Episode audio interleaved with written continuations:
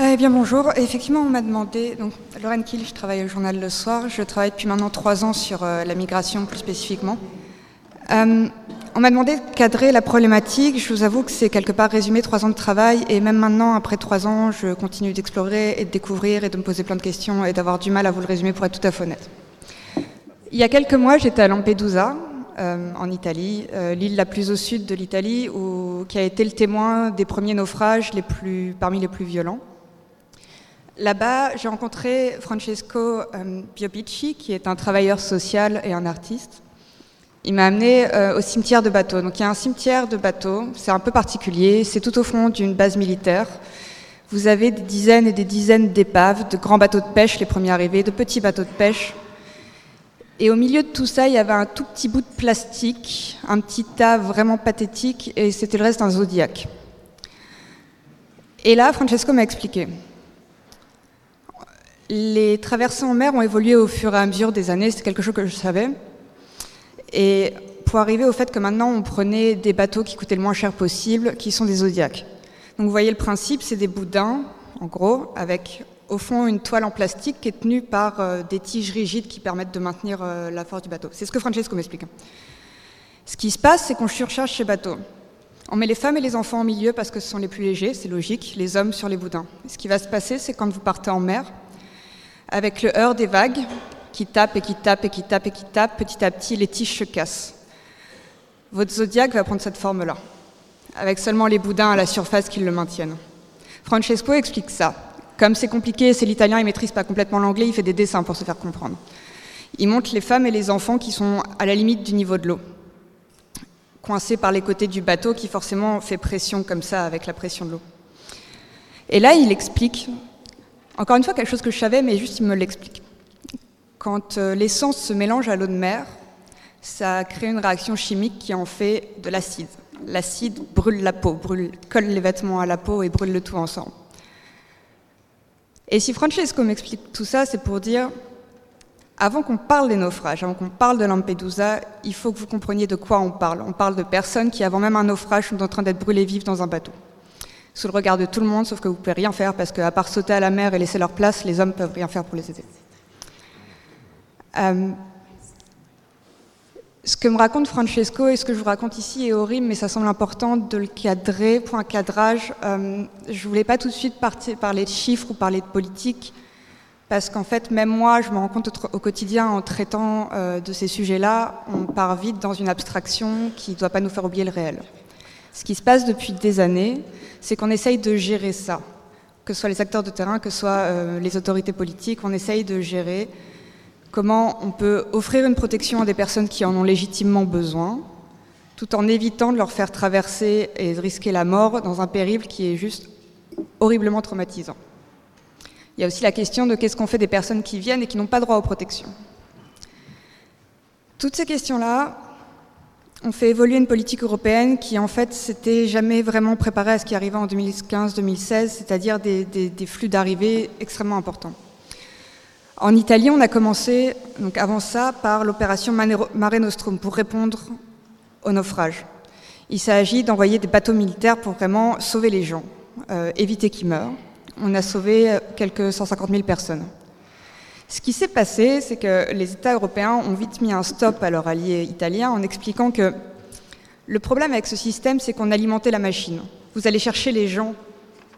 Donc vous faites le ça bénéficie aux passeurs qui ont un, business qui est de plus en plus sûr et garanti par le fait que quelqu'un va venir vous chercher à l'issue. Ok, vous avez quand même une chance de mourir, mais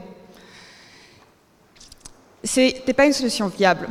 Et c'est un peu le problème avec la migration, c'est dès qu'on va essayer de proposer une solution, mettre en place un système, dans 90% des cas, on se rend compte qu'il y avait un biais qu'on n'avait pas vu venir et qui crée un nouveau problème qu'on va devoir gérer derrière. Et c'est ce qui se passe depuis des années. Derrière, on a corrigé le tir on a dit, OK, maintenant, on va se concentrer sur le fait de cibler les passeurs. On va faire une opération qui va aller contre le trafic. OK, on va continuer quand même à sauver les gens parce qu'il y a un droit de la mer qui, qui, fait qu'on doit le faire. Mais on, va réorienter la politique. À ce moment-là, les, ONG sont intervenus en Méditerranée pour essayer de compenser, puisque les gens continuaient de traverser, les gens continuaient à couler. Pendant tout ce temps, l'Union européenne a essayé de gérer quelque chose qui est difficile, à savoir pouvoir conserver la maîtrise sur son territoire, et c'est légitime. On considère que c'est légitime pour des États euh, d'organiser leur territoire, qui rentre, qui sort, qui a le droit de rester, qui doit repartir. En même temps, il fallait gérer ces arrivées de personnes, éviter et répondre à nos obligations internationales et bêtement humanitaires, qui sont d'éviter que les gens meurent et de donner protection à qui en a besoin. Il y a eu un double élan. D'un côté, un élan solidaire. Où on a essayé à la fois de créer un accueil optimal pour les gens qui étaient là et de donner une réponse structurelle aux arrivées qui concernaient quelques pays à l'extérieur de l'Europe via les relocalisations. Un système de solidarité qui a été forcé. Tous les pays européens ont dû ou devaient prendre leur part. Ce qui s'est passé, et ça a été probablement en partie sous-estimé à l'époque, c'est qu'on a vraiment braqué et de manière définitive une partie des pays européens sur la question de la migration. C'est un problème que doivent gérer les autorités aussi et qui a été un contre-coup extrêmement violent, c'est de considérer la résilience des populations d'accueil au fait que des populations migrantes arrivent. On a, souvent eu tendance, et, on vous l'entendrez encore sûrement, à résumer ça, il faut avoir un discours positif sur la migration. Et du coup, les gens, si on leur dit que tout va bien, eh ben, alors ils vont être contents, il n'y aura pas de problème, on va pouvoir leur faire, euh, leur faire accepter notre politique. C'est pas comme ça que ça se passe, c'est pas comme ça que ça s'est passé. En même temps de ce mouvement, euh, cet élan solidaire européen, euh, on a quand même essayé de travailler sur la gestion du territoire, donc on a fermé les frontières. Vous, vous, avez entendu parler, j'imagine, du plan, l'accord avec la Turquie, la fermeture de la route des Balkans en 2016. Et maintenant, ce qu'on essaye de faire avec la Méditerranée, c'est-à-dire de travailler en amont pour éviter que les gens entament la traversée. Qu'est-ce que ça amène à faire? Ça a amené à avoir des accords avec euh, des mafias locales en Libye pour éviter qu'on laisse les passeurs euh, envoyer des bateaux. On peut s'interroger sur la moralité de l'affaire. Ça a amené à travailler sur la route migratoire au Niger ou d'autres pays de transit pour essayer de trouver des solutions pour les personnes, pour essayer de les empêcher d'arriver en Libye.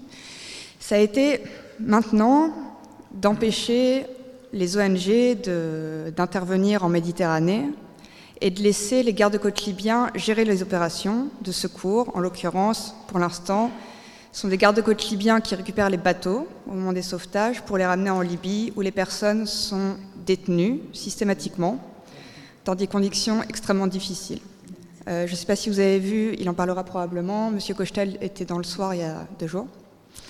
Il expliquait qu'une des conséquences involontaires de ce blocage européen est qu'à présent, les conditions d'exploitation qu'on connaissait des migrants par les trafiquants, c'est-à-dire que vous avez des migrants qui sont enfermés dans un centre de détention, vous ne pouvez rien en faire tant que vous n'avez pas un bateau qui part. Ça résulte de l'exploitation par le travail, donc du travail forcé, euh, pour conditionner le fait que les personnes pourront sortir de ces centres et à de l'exploitation sexuelle.